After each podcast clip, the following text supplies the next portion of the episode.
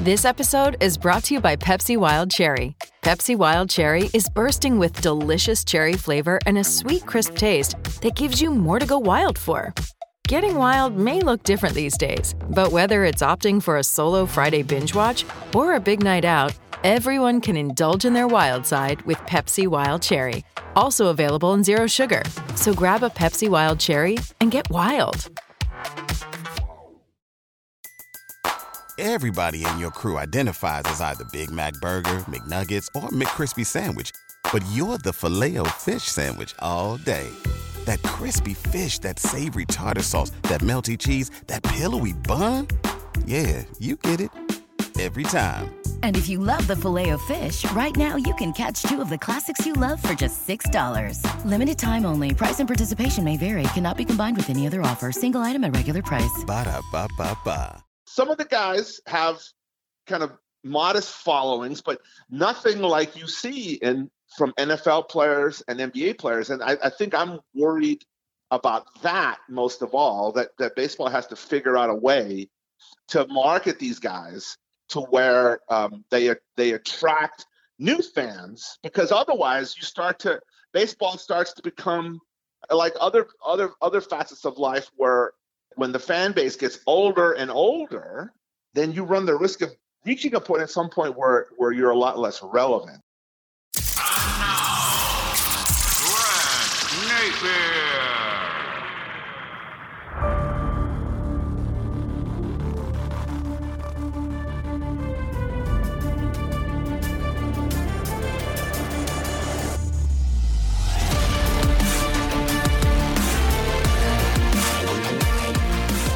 So great to have you on. If you don't like that with Grant Napier, it is brought to you by Roy's Umbrella. Roy's Umbrella for all of your home loans. If you're refinancing, take advantage of the low rates and take advantage of working with Roy and his great staff. I have for a number of years. It's like working with family. And, there's no surprises at the end of the line, folks. No extra charges. You know what you're getting with Roy. Again, go to roysumbrella.com for all of your home loan needs. That's roysumbrella.com. My guest on the podcast today is really a fixture. He's an institution at the Sacramento Bee. He is also a member of the Baseball Writers Association of America. And he and I basically broke into the Sacramento market around the same time. It is an absolute pleasure to welcome Marcos Breton of the Sacramento Bee to the podcast. Marcos, it's great to talk to you. How are you? Grant, it's great to be with you. How about that, huh? What is it, 30 years for you now at the Bee? 30 years. Wow. I landed in Sacramento probably like a year to 18 months after you did. I got here in November of 89. And if someone had told me back then that I would still be here 30 years later, I would have laughed. But it just worked out that way. Well, I've got good news for you. You've got a chance to beat me in longevity if you can make it for 2 more years. Well, let's not count any chickens. We'll see how it goes. But, yeah, it's been a long time. When we talk about the Bee and we talk about the newspaper industry in this country and around the world, for somebody that is a newspaper guy, thick and thin, or whatever you want to call it, through and through, how sad is it to see what has gone on in that industry? Well, that's what I've lived. It's been really tough to see. And like, if you're talking in the context of sports coverage, the first big blow was when some of the big sports organizations, with pretty famous call letters, began to really produce their own content. And so they began to draw writers away. And then the speed of that has accelerated. And then as newspapers began having difficulty with revenues, you began to see a winnowing down of beat writers. Like, I'm based in Northern California. And when I was first covering sports, there are all these individual newspapers that all had individual beat writers covering San Francisco Giants, the Oakland A's, and name any market, and it was the same deal. And so what has happened is little by little by little that those numbers have shrunk, and then big powerful websites have come on board and stolen away or lured away, hired away some of the major beat writers. You name a major writer covering the NBA or the NFL or Major League Baseball, and they were newspaper people at one time. And now chances are they're working for some other entity. And so that's been the last 15 years and really accelerated a lot within the last 10. You love baseball. You're a member of the Baseball Writers Association of America. We're going to talk about that in a few moments. But where did your love of baseball begin from? Well, so it was two-pronged. I mean, one, like you, like a lot of people, my dad turned me on to the game, taking me to my first ball game at the age of 8. In fact, I can remember when I was 6, he tried to get me into baseball. And at that time, I was like really a football guy. My father was never a football fan and was very disappointed in his son at age 6, like football and not baseball. But by 8, I caught the baseball bug. I was playing Little League like a lot of guys. And then so going to the games with my father became just a major thing for us. And then as I got a little older, I noticed that the best writing in sports were in baseball. And these were the great old days of Sports Illustrated, when that brand really was at the height of its powers, and just unbelievable baseball writers. And writers then had the access to tell great stories about the players and recreate great games. And so in newspapers then had, you know, writers who wrote just beautiful game stories. And so I fell in love with all that stuff. You know, probably the sports that were written about the best were baseball, followed by boxing, followed by horse racing. And obviously boxing and horse racing have seen better days, and they're not quite the influential sports that they used to be. Baseball isn't as influential as it was, but the writing continued for a time. And I think there's still great writing in baseball, but it's sort of moved toward more analytics. And I'm not an analytics hater by any stretch, but I do admit that I miss the great game stories that you used to read in the big broadsheet papers. And I do miss the deep dives that you used to read more of back in the day.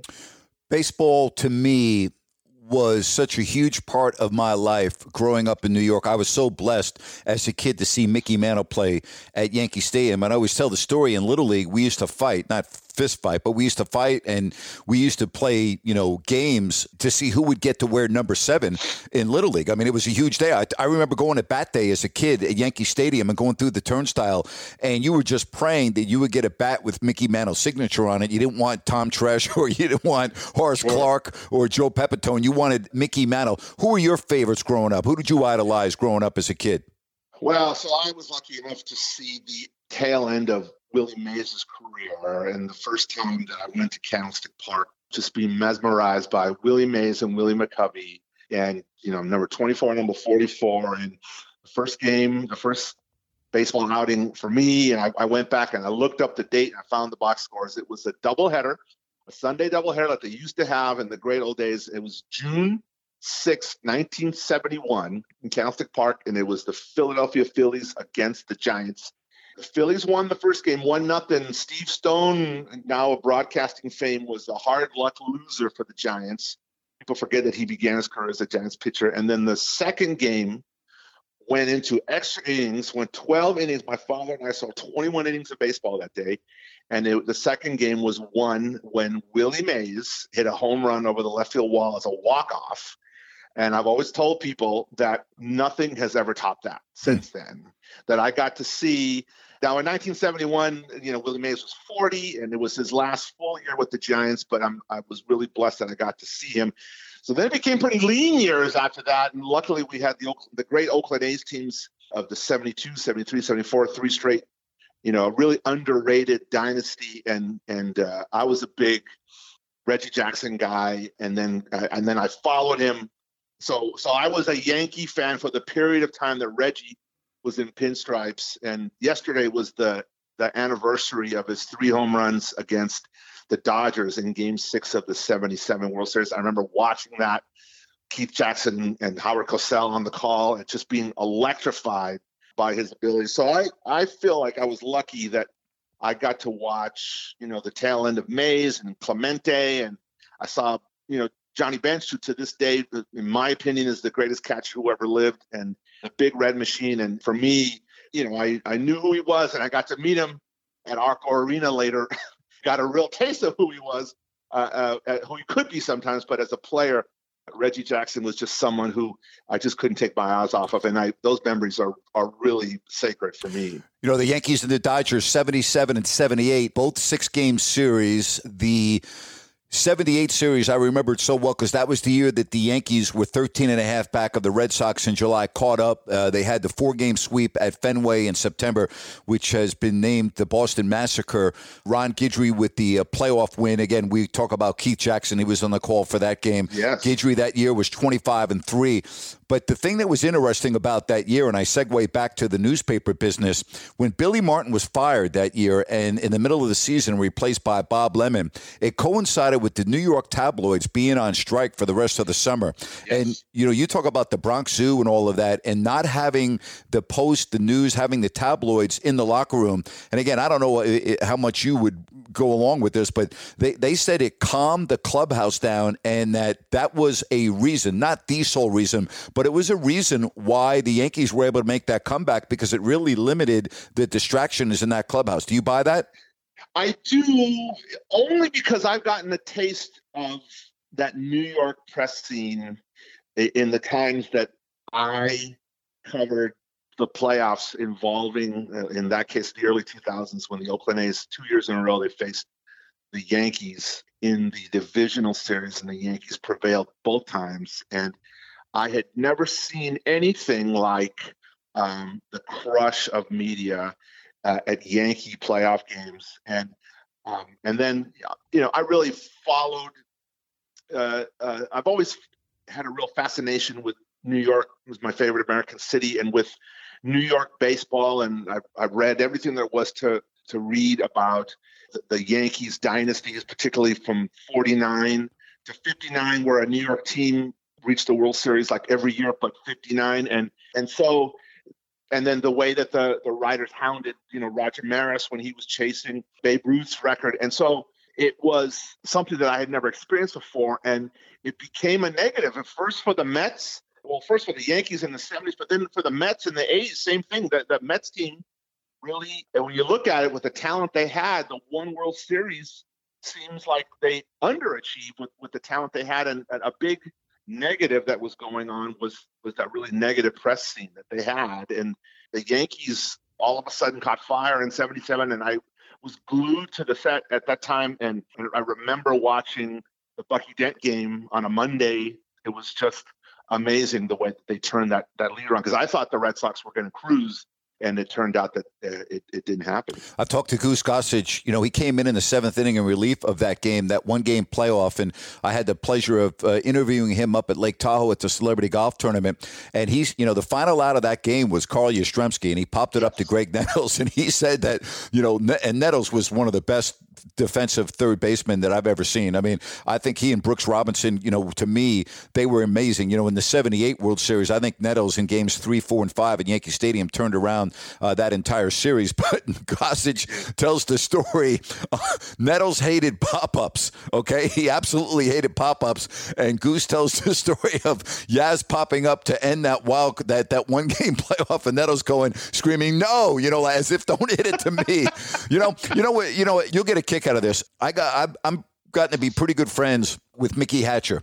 And Mickey tells me, man, I don't know if you've ever had a chance to talk to Mickey Hatcher. He's one of the funniest human beings I've ever been around. But Mickey, when later in his career, he said he was playing first base, and it was when Steve Sax was having the yips throwing the ball to first. Yeah. And Mickey said that they came back from a road trip and they go to take the field, you know.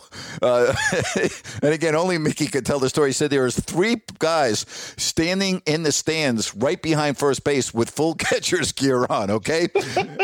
And in the very first inning, there was a ground ball to Saxy, and Sax threw it over Mickey, okay, into the stands. And Mickey yells out at Saxy, hey, just roll the freaking, he didn't say freaking, just roll the freaking ball to me next time. You know, because we remember Chuck Knobloch having the yips, and isn't it amazing when you watch? And these were both great second basemen, both all stars. But Steve Sax, who I've gotten to know well, and I'm sure you do too, with his Sacramento ties. But think about how great of a player he was, but the mental block that he had over a period of his time where he couldn't make a routine throw. Well, he was, just saw my friend Pedro Gomez with ESPN interviewed Saxy last week to ask him about Jose Altuve for the Astros, who had the same deal, and he was bouncing throws. And even to the end, even when Altuve was still hitting, all the way through the series with Tampa, he could not throw the ball to first base. And here are these athletes with God-given ability that you and I would have killed for, and yet something gets in their heads and it becomes like a psychological thing to where they can't throw. And there have been pitchers before, like Steve Blass for the Pirates in the early 70s, who, you know, was a huge part of their 71 World Series winner. And then he reached a point where he could not throw a pitch to home plate. And it just became a mental thing, and he never got over it. And it's really agonizing to watch when you know that these guys have the ability to do it and they can't throw the ball, and they become mortal just like the rest of us. And I do remember Steve Sax, and I always wondered if the yips had not happened, how much better his career might have been. Marcos, you and I grew up with baseball. It was a big part of our life. The younger generation now, not so much, it seems. Are you worried about the health of baseball? And let's forget about the pandemic and the impact that it's had on that sport. But are you worried about the state of baseball in this country? I am. I mean, the fact that the game has really faded in Black communities is not a new story, obviously. And so that's been a major issue. To me, another issue that I really have noticed in these playoff series, and don't get me wrong, to me, the playoffs 2020, very entertaining. I've watched every round. I've tried to watch every game. And I still love baseball, best of all. But it's become like this station-to-station game where, obviously, I'm exaggerating a little bit, but guys either hit home runs or they strike out. And there's less of, you know, hitting behind a runner, stealing a base. And listen, what I'm saying right now is not new, but it seems to me to be even more magnified in the game now. And so you see a player like Mookie Betts of the Dodgers, and he's a phenomenal athlete. And I think that his athleticism makes an even bigger impression on fans because there just aren't that many athletes of that caliber playing baseball. It seems like that the athletes have really gravitated toward football and basketball far more than baseball. And you see, look, obviously there are a healthy amount of really dynamic young players in the game. But a player like Mookie Betts stands out because there just aren't enough tremendous athletes like him in the game. And so he becomes this larger figure in a sense because you don't see as many like him. And I think that's the thing that I worry about the most, that a lot of the color in the game kind of goes out of it because it's become such a home run heavy game and you don't see some of the great decisions that used to stick. For example, like during the Houston Astros series, during one of those games between the Astros and the Rays, Dusty Baker from Sacramento, the manager of the Astros, was going to go out and he was going to pull his starter, and he decided to leave him in. And to listen to the national broadcast, you would think that Dusty just came down from outer space and performed and did something that was just like, and I'm thinking to myself, he just did what managers always used to do, and that is trust your starter. If you go out there and you use your own brain and your own heart to assess whether this guy still has it or not, and he did, and so it was Greinke, and Greinke got out of the inning, and it was beautiful. And to me, it's those kinds of moments that I fell in love with, and they're just fewer and far between now in the game. And I know I sound like a grandpa in a sense when I say that, and not to say that I don't appreciate the game, because I do, but it is played differently, and I'm not sure that the changes are always for the best. You know, it's interesting you say that, because I watched during the pandemic, you know, the MLB Network had a lot of reruns of games that were played in the 70s, in the 80s, and one of the games that you and I were just talking about, the Yankees and the Dodgers, and Dusty playing for the Dodgers back then, and Ron Guidry was pitching, and I can't remember if it was 77 or 78, but I enjoyed watching that replay not because I'm a Yankee fan and they won, but because of the way the game was played, where you're literally, you know, you're trying hard to move a runner 90 feet, that it was an importance. And just the game took 2 hours and 30 minutes or it took two, you know, now it's ridiculous. You know, it's funny. I moved to the East Coast and just watching the baseball playoffs, I now get the complaints, Marcos, you know, if you're a kid and you have school the next day, you can't even stay up to watch the game past the fifth or sixth inning. These games are ending past midnight a lot of times. I think that's also a problem for the popularity of the sport. But I'm with you. I don't like the way the game is played right now. I don't like that it's all about analytics. And it really is, Marcos. I mean, the game is now done on a computer before the game starts. And I hate it. I'm worried about the future of the game. It's never going away. But I do worry about the popularity. And if the younger generation now, what's it going to be like when they have kids? Are they going to turn their kids into soccer? Are they going to continue to turn their kids into other sports and not baseball? I really worry about it. Yeah, and I think that it's going to be interesting to see what happens in the next 5 years. There's probably going to be some labor issues coming up.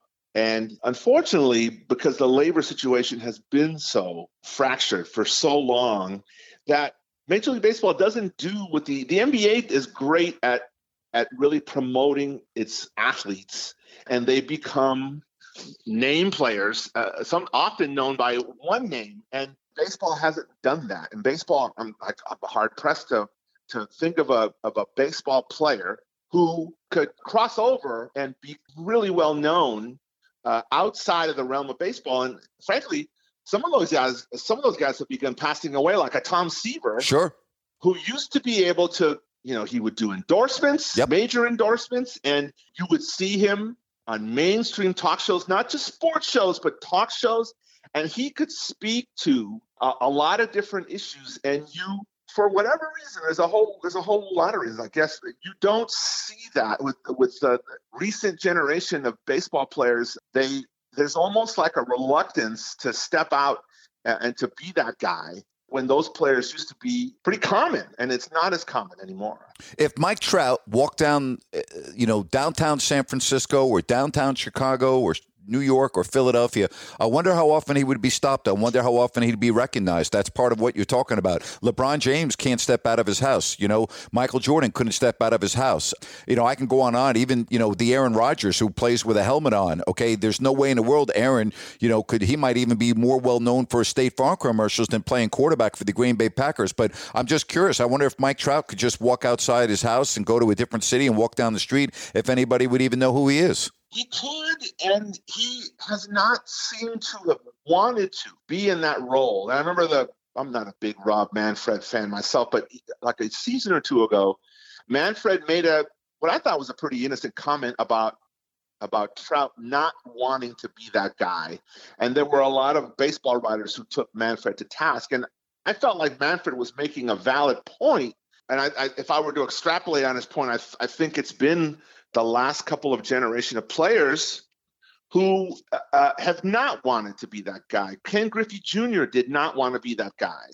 And he used to repeat the phrase of our friend Charles Barkley, "I'm not a role model." And I always thought that was a lost opportunity. And you used to have players in baseball who seemed to like take on the responsibility of wanting to be that guy. And for whatever reason, they haven't wanted to be.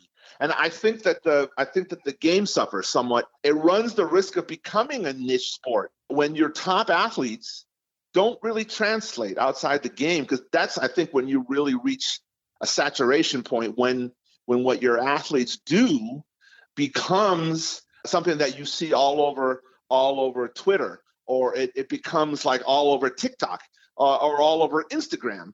And some of the guys have modest followings, but nothing like you see from NFL players and NBA players. And I think I'm worried about that most of all, that baseball has to figure out a way to market these guys to where they attract new fans, because otherwise baseball starts to become like other facets of life, where when the fan base gets older and older, then you run the risk of reaching a point at some point where you're a lot less relevant. And that's something that definitely concerns me.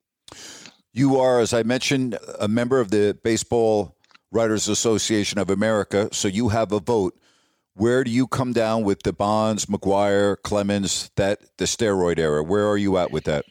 So I don't know if you recall, but that was like my primary gig. I was very critical of Barry Bonds, and I would argue, I think without exaggeration, that in the era that the last years that Bonds played, I think of all the writers in Northern California, I think there was no one who was more critical of him than I was. But a funny thing happened when I got my vote was that I began to really think about a couple things. One, Bonds, Clemens, and a number of other guys. The list is too long to mention at this point. They're all members of good standing.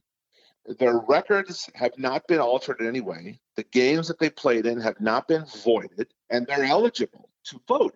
And you know, some of these newer guys have failed PED tests, but that first generation who were using, and I don't think there was any doubt that they were using. For a while, there were no rules in place to address the issue of performance-enhancing drugs. And so I felt, as critical as I was of Bonds and Clemens, I felt uncomfortable being someone who was going to lay down the law that had never been enforced in the first place. And I also felt like that the steroid era happened, and it's in some instances still happening, and that there should be some acknowledgement in the Baseball Hall of Fame Museum that it actually did happen. And so, and I would wager that there are guys who have been voted in who also use, because let's face it, there's no incentive for anyone to tell the truth on this. And so I think there's been rampant lying about baseball. And so then it becomes like a popularity contest. And so I have used my vote to vote for Bonds and Clemens, because the slippery slope that I'm on, and I think we're all on slippery slopes, we're all on positions that are based on our own value judgments, that I feel like those two guys were Hall of Famers with or without PEDs. Now, listen, I mentioned Pedro Gomez earlier, dear friend of mine. He feels the exact opposite as I do, and he has not voted for those guys. And so I have been part of a slim majority, and slim majority does not get you in the Hall of Fame. You need 75% of the vote. And at this point, I'm not sure. In fact, if I were to bet, I would bet that they won't, that Clemens and Bonds won't get there by a writer's vote. Maybe that a veterans committee later will take that on. But I think that the verdict is going to come down that the writers feel like that should be disqualifying. This shouldn't come into play, but Bonds was an ass throughout much of his career with the media and the writers, and they have a vote. Do you think that hurts him? I don't think it helps him. I mean, I was around when he was an ass. And I mean, if there was a bigger ass in sports, I wasn't around. Now, my understanding was I was in New York, okay, and my exposure to Clemens was very limited. And he seemed like he had those characteristics as well. But Bonds, in his day, seemed to enjoy being a negative force. And he used negativity as a motivator for him. And what happened, happened. So I was on the, it was never directed at me by him, just me individually, but I definitely was part of groups of writers who felt the wrath. So I don't. He was disrespectful. He was always. I never was around the guy without him being disrespectful. He was disrespectful to everyone. And again, I wasn't around him every day, but every time I was around him, I was like, wow, that's got to be one of the most disrespectful human beings I've ever been around. It was incredibly disrespectful. I saw him be needlessly harsh, borderline abusive. Yep. When it was unnecessary. So then, you're depending on that group of people then control your fate. So not a Bonds, but I remember with Rafael Palmeiro, 10 years ago this fall, I went to Arlington, Texas to cover the 2010 World Series when the Giants won when none of us thought that they would. And before one of those games, I'm standing in line with the crush of media to get into the Rangers clubhouse, and who walks by but Rafael Palmeiro? And at that point, he had been busted. And by that point, it was clear that he was not going to get voted in the Hall of Fame, despite 3,000 hits and 500 home runs, which used to be like that would punch your ticket, first ballot, no questions asked. It's not getting in. And I want to tell you, Grant, the look that he gave us as he walked by us was withering.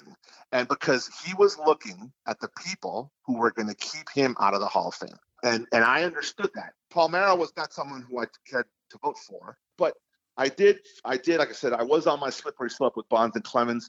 It hasn't translated into them getting in, but other guys who had sort of questions about them, Jeff Bagwell and Mike Piazza at the front of the line, did get it. And so it's just, there's no right or wrong answer. It's just people who feel very strongly one way or the other. And it's changed the way the Hall of Fame works. What side of the fence are you on regarding Pete Rose? So I never got to vote for Pete Rose, and no writer ever got to vote for Pete Rose because he banned for life. And so his name never appeared on a ballot. And so I tell you, so every year I post my ballot on the Facebook page just for fun, you know? And so someone always comes at me with the Pete thing. And my response is always, I'm not going to talk about Pete because he's not on my ballot. And so I'm only going to talk about guys who are on my ballot. So there's that. But I'm of the mind, and I have been of the mind for some time, that there's nothing wrong with forgiveness. He clearly made a mistake. He clearly violated a rule that, unlike steroids, at one point, the rule on gambling has been crystal clear for almost 100 years at this point. And I wish he hadn't done it. I think there's no doubt that he did it. And so I maybe I'm wrong, but I always believe that if he had fallen on his sword back in 1989 and said, "Listen, I have a gambling is a sickness. I had a problem. I regret it. I wish I had never done it." I think that he would have been forgiven by now, but he chose to take another road. So 15 years went by of denials and then saying that he did with the publication of his book. And so I look at Pete as like a tragic figure. Pete Rose should be in the Hall of Fame. And if I had a vote, I would lobby for forgiveness for Pete Rose. But I don't think we're ever going to get to that point. And that's just very sad to me. You are a guy, as a matter of fact, I mentioned you on my opening podcast because you're not afraid to put it out there. We live in a very sensitive times, and boy, we know there are a lot of issues going on in our country. What's the criticism like for a columnist at a paper, for someone like yourself, who, let's face it, what you write, you're going to have a lot of people like it and a lot of people don't, and then there's the venom and the hatred and all of that. How difficult is that to deal with? To me, it's part of the job. And I've always felt like, as long as no one puts their hands on me or threatens me or my family or any way, then I'm going to have to just live with it. I felt like when I was growing up that the writers who I admired were the writers who viewed their readership as their priority, and that they used their access to try to tell the truth as they saw it, with understanding that we could be wrong, and I admit there are definitely times where I was wrong, or proved wrong, but the intention is to try to be truthful with readers, or to disagree with readers if you really feel that way. And I have done that many times. I try to tell myself now, especially, don't engage in Twitter. It's just not going to get you anywhere. And yet, sometimes I break my own rule. And beautiful Saturday afternoon, I'm arguing with some knucklehead on Twitter. Right. I mean, who's the less intelligent person there? I am. But sometimes you feel strongly about things. But I definitely try to be accessible. But at a certain point, you just have to move on. And I think the most intense criticism I've ever gotten was when Chris Webber was indicted during a pay-to-play scandal at the University of Michigan. And this was at the height of the popularity of the Sacramento Kings, when they should have been an NBA winning team. They were not, for reasons that we don't need to get into. But so the support for Webber and the Kings in Sacramento was at a fever pitch. And so when he was indicted, I felt like somebody had to hold him accountable. And then that somebody became me.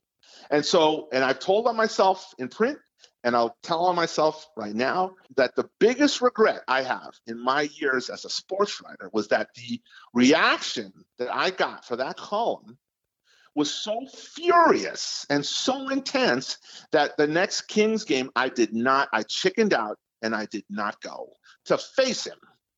to face him. I should have gone to face him.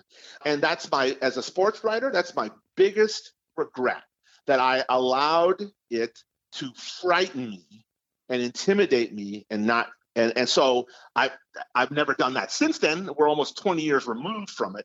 So that was the one time where it got to me. And then I'm so ashamed of it that I've faced the music since then. You know, and it's funny because, Chris has never done anything wrong in his life. I've never ever heard Chris apologize. And, it's so sad to see the continuation of Jalen Rose pleading for Chris to just come out and say, hey, you know what? I'm sorry. Let's all get together. We're all brothers. We all love each other. Jalen Rose has been so outspoken about that whole thing. And here we are in 2020.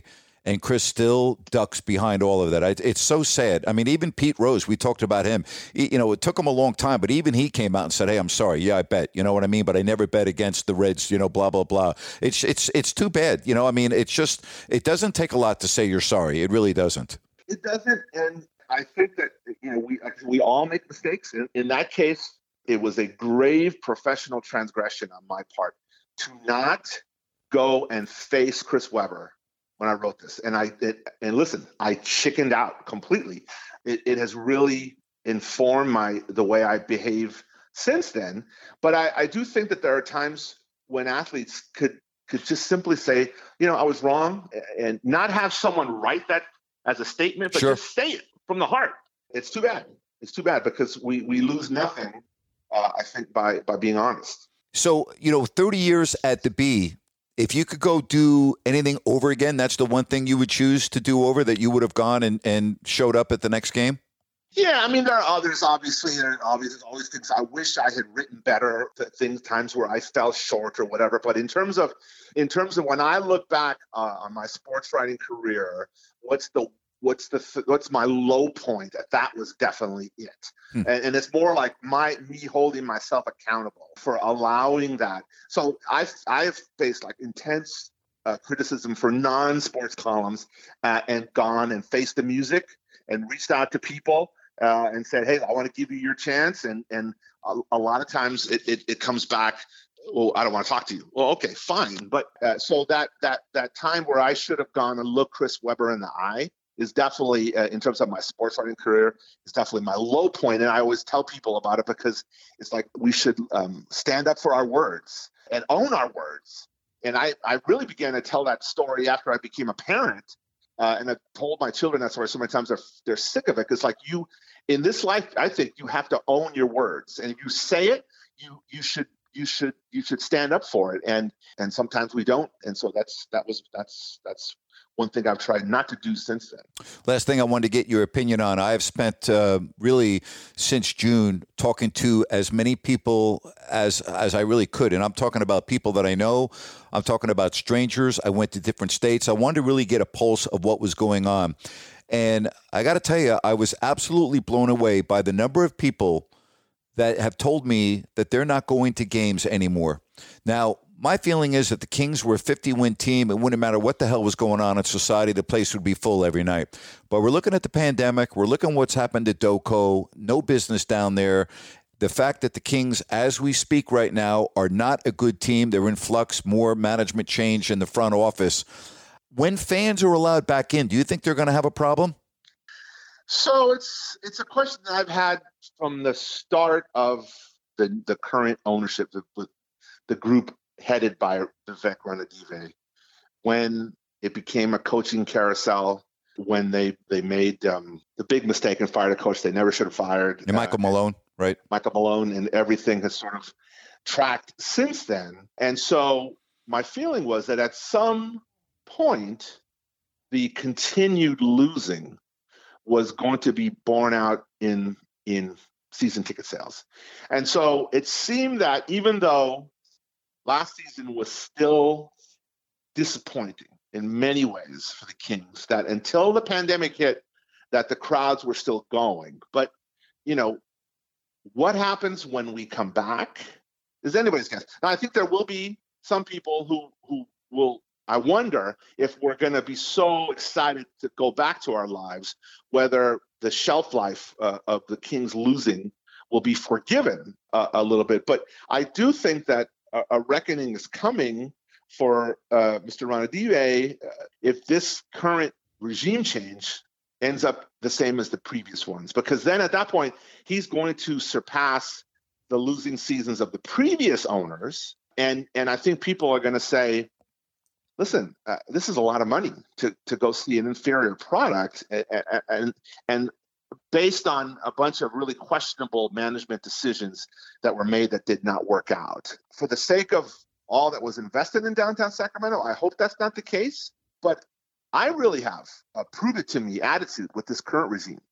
And I interviewed the new GM, and he seems like a nice guy, but I haven't written anything yet because I'm done writing the little cheerful story about here comes the next savior. I've done that already. It didn't work out. Right. So I'm not doing it. I'm not doing it. I understand. And I'm gonna, fool me once, shame on you. Fool me 27 times, shame on me. And so I need to see. I need to see this guy, and he's hiring all these people. I need to see them actually put. Look, here's how low my barrier is. If they just put a team that played a style of basketball that made sense. That's how easy I am at this point. If they played hard, if they protected the rim. And got back on defense. But if there is one thing that I cannot abide from the Kings anymore, is to have an executive and then a coach talking about how important defense is. And then you watch the games, and it seems like they're thinking about anything but defense. It seems like they're afraid to make physical contact with the opponents. And so what happens? I think midway through that successful season where the team won 39 games, the book got out on the Kings. If you maul them and get physical with them, they will not respond in kind. And I think this is the NFL, this is the NBA, this is ruthless. And I think people know that if teams know, if you play them physical, they won't respond. And that's what's happened. And until that changes, you have a problem. So I need to see that happen before I jump on the bandwagon. Marcos, I really enjoyed this. And again, for 30 years at the Sacramento Bee, that's quite a feat in itself. It's been amazing that we came in the 80s, and I speak for most of the Sacramento community. You're a treasure there. The community is lucky to have you, lucky to read you, and I greatly appreciate you taking the time to do this. I had a lot of fun. Grant, it's always a blast. You're one of the best, and I hope we do it again sometime. It's time for Grant's Rant. Today's rant brought to you by New Works Plumbing, a locally owned plumbing company in the greater Sacramento area for 20 years. They do repiping for Kitech and copper pipes. And if you still have a tank water heater, get rid of it and save money with an energy-efficient tankless unit. They are a full-service plumbing company. And their expert professional technicians, they're available 24/7 for all of your plumbing repairs. Be sure and schedule an inspection today. Go to newworksplumbing.com. That's Newworks Plumbing, NEWWRXplumbing.com for all of your plumbing needs and repairs. All right, so Saturday night, Tampa wins that thrilling game against the Dodgers. And you would have thought that baseball is the greatest thing since sliced pie. And that the sport now has elevated itself to, remember how great baseball used to be? It is back. It's back because of what? Okay? You heard me talking with Marcos about some of the problems in baseball. All right? But, what happened on Saturday night? All right, I go on social media. I'm watching the baseball experts on TV talking about baseball is back. And, it was a thrilling finish, okay? But let's get something straight, would you please? The center fielder bobbled the ball.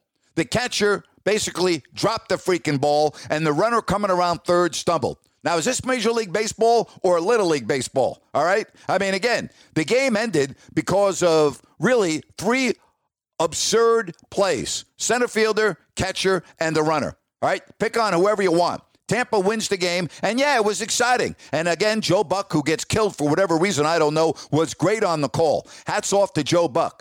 But stop it with this. Baseball has elevated itself to the king of sports in America. Are you kidding me? Put any baseball playoff game head-to-head with an NFL regular season game, and they get killed. Stop it already. And also, thank goodness for Fox that they had the Dodgers in the World Series and not the Braves, who were up 3-1. Could you imagine a World Series with Atlanta and Tampa?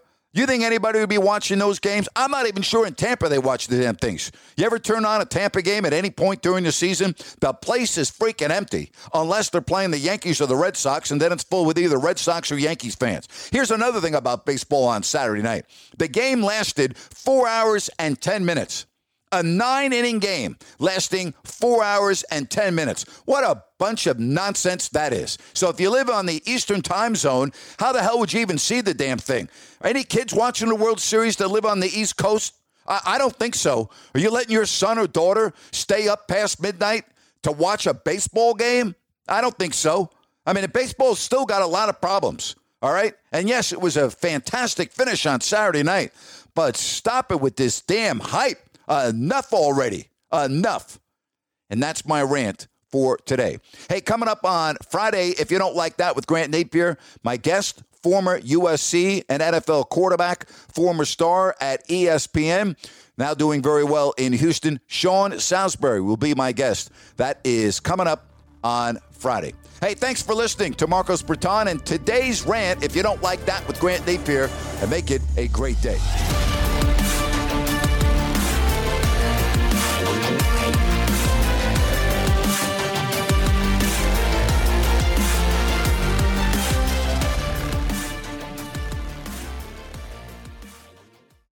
With Lucky Land Slots, you can get lucky just about anywhere. Dearly beloved, we are gathered here today to... Has anyone seen the bride and groom?